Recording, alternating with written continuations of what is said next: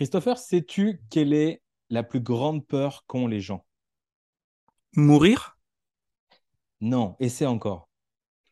euh, Je sais pas. euh, Perdre un proche? Non, figure-toi que d'après certains sondages, la peur numéro un qu'entretiennent les gens, c'est de parler en public. Donc tu- ça, tu le sais très bien. Merci d'avoir joué le jeu. Euh, effectivement, c'est enfin, répandu comme étant la peur numéro un. Et donc, euh, ça va être l'objet de ce podcast. Je suis heureux qu'on puisse en discuter tous les deux parce que on a tous les deux deux expériences du public speaking, mais de manière très différente. C'est clair. Et du coup, je crois qu'on peut avoir une conversation assez intéressante. On va parler de parler en public aujourd'hui et surtout des mythes qu'il y a autour de ça. J'aimerais qu'on qu'on débunk un petit peu ça ensemble et qu'on fasse un retour d'expérience. Ça promet d'être un épisode euh, assez riche. On envoie le jingle, euh, à moins qu'il soit lancé au début de l'épisode, j'en sais rien. et c'est parti.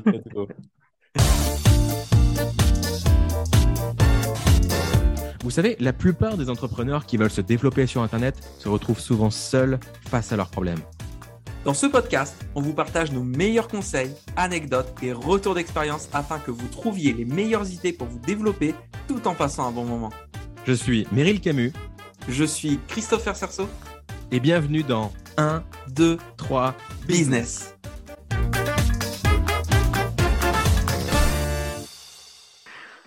Alors, la peur de parler en public, euh, il y a un mythe qui est tenace, c'est qu'il paraît qu'on a davantage peur de parler en public que de mourir. Comment est-ce que tu expliques, ça? Bah, mourir, en fait, je pense que tu le vois pas venir, ça te tombe dessus, alors que parler en public, tu te... c'est comme si euh, tu te noyais, en fait. Je veux dire, noyer, tu as le temps de voir que tu, perds ta vie.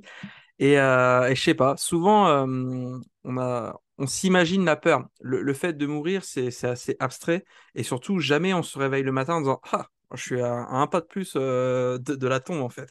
C'est mourir, c'est quelque chose d'abstrait, alors parler en Mm. public, au contraire, c'est quelque chose de, de super concret.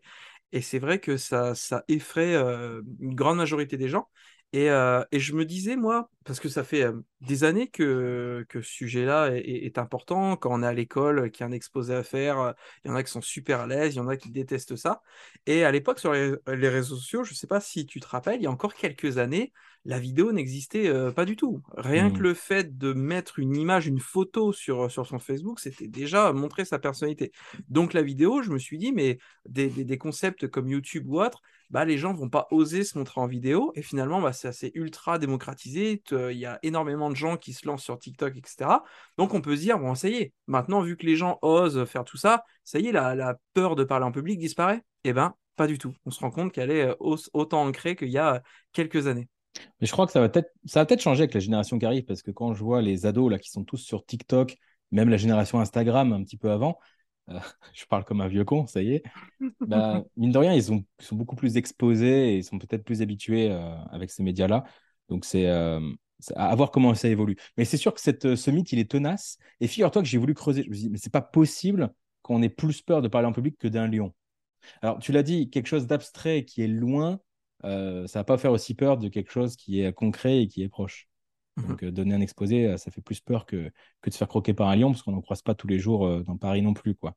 Mais je suis quand même allé remonter à la source de tout ça, et figure-toi que bon, la source est assez obscure, mais il paraît que c'était qu'à la toute base, ça vient d'une étude qui a été menée auprès de 3000 participants américains.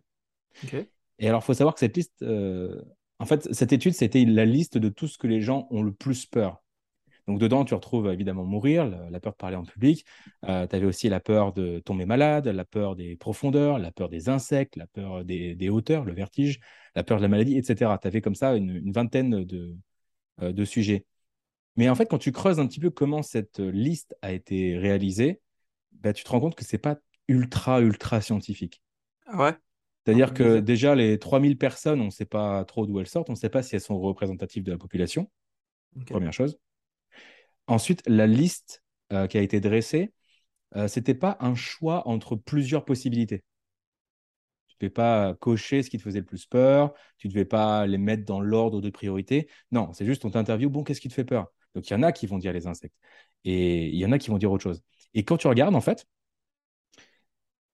certes, il y en a qui ont dit que ce qui leur faisait le plus peur, c'était de parler en public, mais il y en a plusieurs qui ont dit Euh, oui, parce que je, je remets dans le concept, ce qui arrivait en numéro un, c'était la peur de parler en public, et pas très loin après, il y avait la mort. Mais la vérité, c'est que euh, il y en a qui disaient j'ai peur de la mort. Il y en a d'autres qui disaient j'ai peur des profondeurs, c'est dans l'eau. Il y en a d'autres qui disaient j'ai peur euh, des hauteurs, j'ai peur de la maladie. Eh bien, en fait, si tu mets tout ça bout à bout, tout ça, c'est la peur de la mort, en fait. Si tu as peur d'aller dans les profondeurs de l'eau, c'est parce que tu as peur de te noyer. Mais d'accord? Pareil pour la peur de hauteur, tu as peur de tomber. Maladie, c'est la mort, clairement. Donc finalement, Mhm. si tu additionnes un petit peu tous ces résultats-là, eh bien, la mort arrive bel et bien en tête et on peut rendre sa réputation à la grande faucheuse. Et ben voilà, c'est tout pour ce podcast. On a débunké ce, ce premier mythe, mais, mais c'est vrai, mais c'est cette histoire que la mort, c'est intangible, donc du coup, on, on s'en méfie moins, tandis que le public speaking, euh, on va parler français quand même dans ce podcast, parler en public, euh, là, c'est beaucoup plus concret et ça fait beaucoup plus peur. Mais là depuis encore, cette étude, il n'y a, aucune autre étude qui, est- qui a été contrebalancée ça? Euh, pas, pas à ma connaissance. Mais en fait, même si c'était le cas, un mythe, c'est tenace, tu vois? Ouais. Et euh, en parlant de mythe, on, on en parlait tout à l'heure en off. euh, C'est quoi le ce que tu ce que tu me disais Il y a un Ce que mythe, je disais, c'est que de euh, euh, souvent, le, le conseil que j'ai entendu quand, quand des gens disent Ok, t'as peur de parler en public, voici ce conseil. Et le conseil, c'est imagine-toi que la foule en face de toi est nue. Et j'ai jamais trop compris ce concept. Je me suis dit, mais, mais euh, comment tu peux réfléchir à ça et pourquoi t'es censé être plus à l'aise? Parce que si tout le monde est nu sauf toi, bah, les gens vont te regarder en mode pourquoi t'es pas nu? Donc, j'ai du mal à comprendre à, à quel point ce concept peut être efficace, mais euh, pourtant, c'est vraiment si, euh, si on devait dire aux gens, euh, si tu devais donner un conseil pour éviter d'avoir peur en public, ce serait ça. Je suis sûr que ce conseil serait en, en numéro un. Mais c'est absurde. Enfin, je veux dire, les vêtements ils e- existent pour une bonne raison. Tu- quand tu fais l'exercice mental, tu comprends pourquoi. Mais c'est l'idée, c'est on la comprend très bien. C'est que si tu es sur scène et que tu as peur du jugement des autres, imagine-les à poil et comme ça, euh, te dire ah, ah, qui sont-ils pour me juger? Et ça va, c'est censé te mettre plus à l'aise. Mais là encore, c'est pas du tout un bon conseil. Tu n'as aucun public speaker, pro- pardon pour l'anglicisme, tu n'as aucun conférencier ou personne qui prend la parole en public sérieuse qui, qui suit réellement ce conseil-là. Euh, c'est c'est un mythe qui a été entretenu. Et le truc, c'est que un mythe, ça, a une sacrée durée de vie.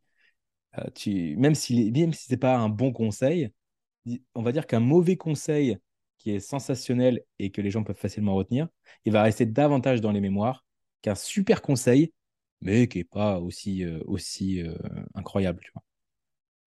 C'est ce qui fait que tout le monde retient ça. Du coup, si tu dis à quelqu'un euh, ce que tu fais dans la vie, bah, je suis conférencier, les gens vont imaginer euh, deux scénarios. C'est soit ils vont ils vont t'imaginer euh, en mode Tony Robbins ou être un coach sur scène, là, à transpirer comme un dingue et à Mhm. hurler sur les gens pour les motiver.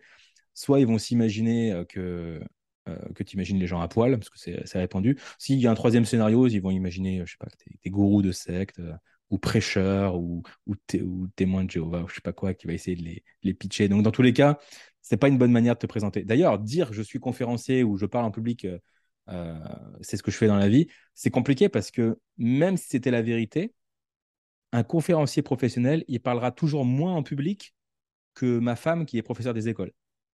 C'est vrai. Donc, c'est difficile de se définir.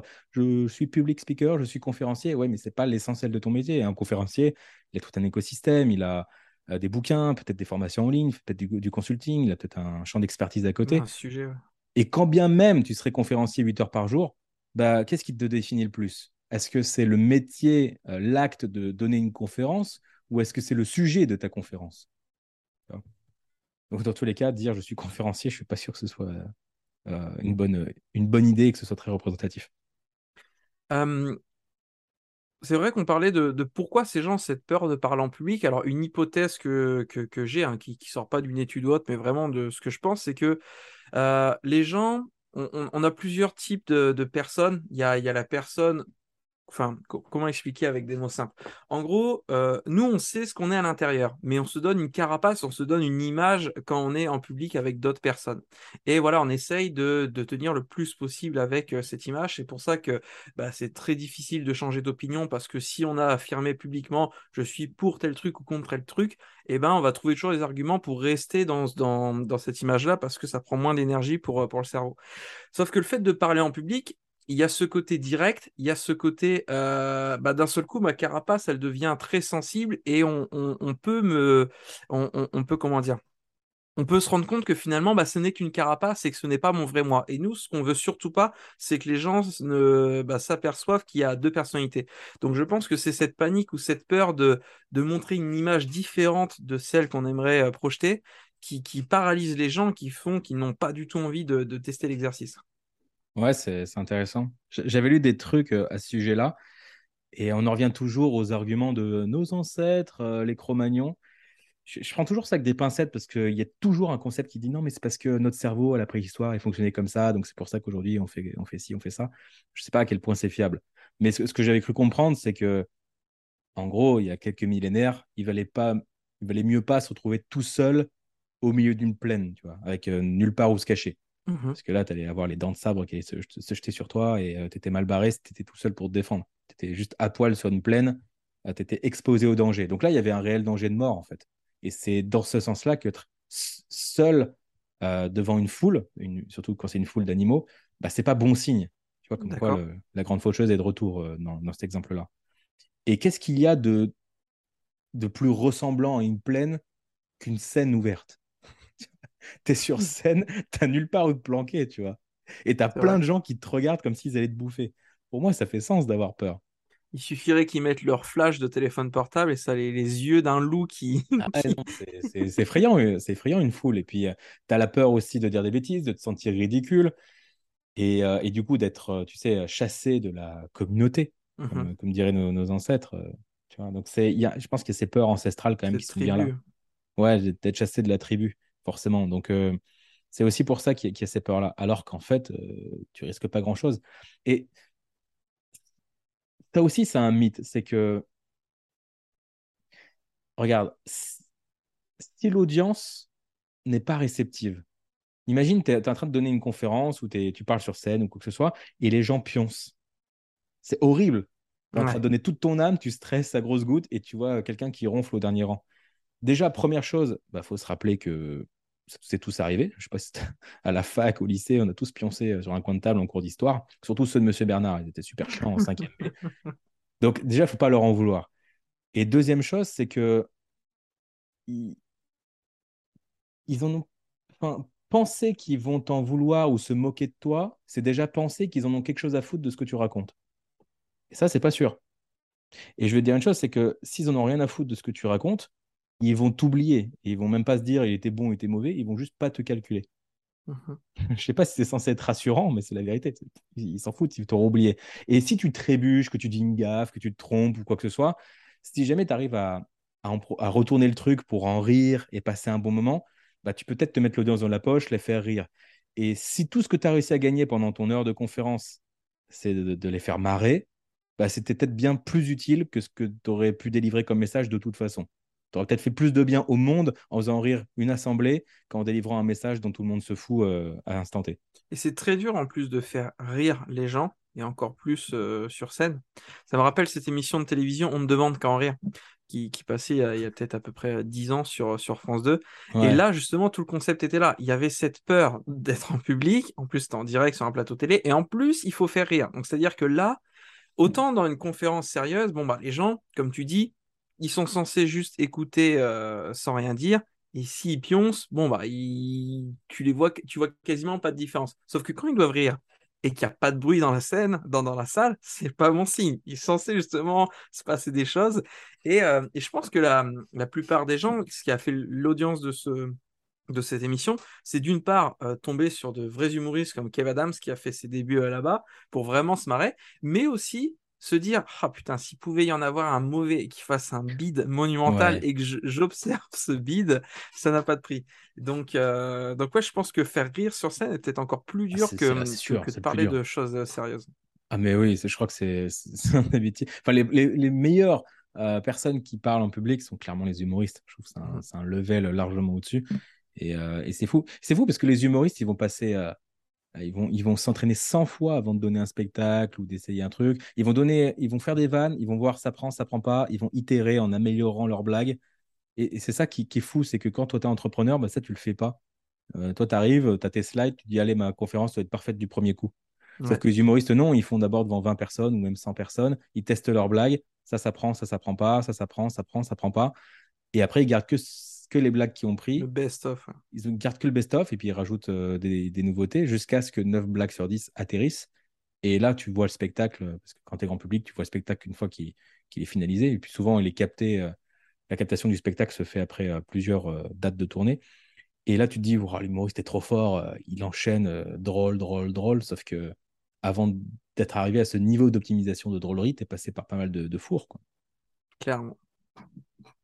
Mais au niveau de la, cette peur de, parler en public, quand tu parles devant une foule, c'est une chose. Quand tu parles à la télé, c'est encore un autre délire. Moi, j'ai très peu d'expérience à la télé, mais toi, je sais que tu as fait quelques passages euh, dans des jeux télé. si tu veux nous partager, ce sera un bonheur. Ma, première expérience, a été avec euh, tout le monde prendre sa place. Donc, euh, bon, ce qui est bien, c'est qu'il y a. On débarque. Enfin, j'avais rendez-vous au studio à 9h du matin et je suis passé à 13h. Donc, c'est pas tu débarques à 9h et 9h10, tu passes en mode qu'est-ce qui se passe? D'ailleurs, en parlant de peur de parler en public, il y a aussi évidemment, ça dépend aussi quel est l'enjeu. Donc, il y, a aussi cet enjeu de combien de personnes dans la salle. Mais tout comme il peut y avoir deux personnes, mais si tu es au baccalauréat, mmh. tu as, une trouille qui est associée aussi à l'événement. Mais pour revenir à tout le monde prendre sa place, donc il y avait 4 heures entre le moment où je suis arrivé dans les studios et le moment où on est passé. Et en plus, c'est un jeu télé où il y a plusieurs candidats. Donc un jeu télé où tu es vraiment le seul candidat, bon, ça doit être encore une paire de, une paire de manches, genre à l'époque de Qui veut gagner des millions, tu es vraiment le seul gars qui est en train de jouer. Avec les musiques stressantes en plus. ça, doit être quelque chose. Mais là, on était plusieurs. Mais ce qui m'a pas non plus rassuré, puisque bah, même si on était six, je crois, sans dire de bêtises, que j'étais la seule personne qui n'avait jamais fait de jeu télé. Ils avaient tous fait soit les amours, soit un truc. Et euh, moi, j'étais tout jeune, j'avais 22 euh, ans à l'époque. Ils étaient tous un peu plus vieux, ils avaient minimum 30 ans. Et, et je les voyais dans les coulisses, ils étaient super à l'aise, et puis ils racontaient des anecdotes et tout. Et moi, je me suis dit, mais qu'est-ce que je vais raconter Enfin, je veux dire, ma vie, elle est toute simple. Quoi. À 22 ans, tu n'as pas encore fait grand-chose. Et, et je me suis dit, bon, c'est pas grave, je vais rester moi-même, tout comme, voilà, je, je je, j'ai ôté les caméras de ma tête, et je me suis dit, voilà, de toute manière, même si j'échoue ici, je pourrais dire, bah, je l'ai fait. Au moins, j'ai tous ceux qui vont me juger à me dire euh, Ouais, putain, la prestation, pas ouf à la télé. Bah, je vais leur dire Mais je t'ai jamais vu, toi, faire une prestation à la télé. Donc, euh, je ne sais plus quel proverbe dit ça. C'est euh, celui qui s'est noyé ne peut pas être moqué par celui qui n'a pas osé nager. Enfin, je sais plus c'est quoi le, proverbe exact, exact. Donc, je me suis Voilà, de toute façon, c'est du bonus, c'est une nouvelle expérience. Et, et justement, tu parlais de la mort. Euh, bon, c'est un autre sujet, mais avant la mort, il y a justement le fait de faire le bilan de sa vie et d'avoir des regrets, pas des regrets. Et je me suis dit, quoi qu'il arrive, cette expérience, je, sais que quand je vais mourir, je me rappellerai de cette journée-là. Mmh. Il y, a des journées, voilà, je pense que quand tu as, quand as 30 ans, euh, tu fais 365 fois 30 ans, il s'est passé peut-être 10 000 journées. Euh, sur les 10 000, il y en a combien que tu as oublié? Il y en a au moins 90%. Et je me dis, elle, ça fera partie des minorités de journées dont je me rappellerai. Donc rien que pour ça, c'est que de bonus. Et ce qui était drôle, c'est de voir que, alors notamment un candidat, celui que je trouvais hyper à l'aise euh, dans les coulisses, arrivé sur le plateau, arrivé sur le direct, il s'est liquéfié. Mais vraiment, le visage crispé, il faisait que des blagues, là, là, là, là, là, là, c'était vraiment mm, mm, oui. Euh, et, je me rappelle très bien parce que c'est avec ce candidat que j'étais sur la sellette pour la manche suivante. Et je pense que ce qui a penché la balance, c'est le fait qu'elle s'est dit bah, on a passé peut-être un meilleur moment avec lui, souriez plus, machin. Donc je me suis dit c'est incroyable comment, euh, même des gens avec de l'expérience et qui, euh, voilà, bah, eux, n'ont pas réussi à, maîtriser, à maîtriser ça. Donc voilà, un conseil meilleur que que, imaginez l'audience nue, c'est de vous dire, si, surtout si c'est la première fois que vous faites ça, dites-vous, dans tous les cas, cette première conférence en public, qui est 20 ou 2000 personnes, s'en fiche, cette, euh, cette, euh, ce passage en public, il y a de très fortes chances que vous en rappeliez avant votre mort, et rien que pour ça, ça vaut le coup d'être vécu à fond. Ouais, j'adore cette philosophie. Ça, ça, rejoint vraiment ma, ma croyance que toute notre vie, 90%, effectivement, on va l'oublier, et on vit juste pour quelques moments de 5 secondes. Et le but de la vie, c'est d'avoir un maximum de, moments de 5 secondes et parler en public. En général, ça en fait partie. Ouais, j'adore ce que, ce que tu as dit. Dans tous les cas, euh, ça sera peut-être euh, le, fin mot de ce podcast, c'est n'ayez pas peur de parler en public parce que vous n'allez pas mourir. Il n'y a jamais personne qui est mort en parlant sur scène. Alors, ceux qui sont morts, c'était peut-être des, des, personnes influentes, ou tu vois, je pense à JFK, le président américain là, qui s'est pris une balle. Euh, C'était pas pendant une conférence d'ailleurs, mais voilà, c'est quand même des enjeux qui ont rien à voir. D'ici le temps que vous ayez euh, ce type d'enjeu, vous aurez fait une paire de conférences. Donc, euh, Molière voilà. est mort sur scène. Mais il n'est pas mort. euh, Molière, je crois qu'il est, mort sur scène. Euh, ouais, c'est vrai, donc tu le dis, il y avait... je me demande si c'est un mythe ou pas. Je, sais pas, tiens, il faudrait vérifier. Je- il, il me semble qu'il alors, il est peut-être pas mort sur scène, mais il a dit, je veux mort genre une heure après. Quoi. Donc il a commencé à se Ah. sentir pas bien et, et du coup le mythe. Le malade imaginaire, boum. Voilà, Ils ont changé le nom de la pièce après. ah non, je, je veux mourir sur scène, c'est Dalida, c'est pas lui.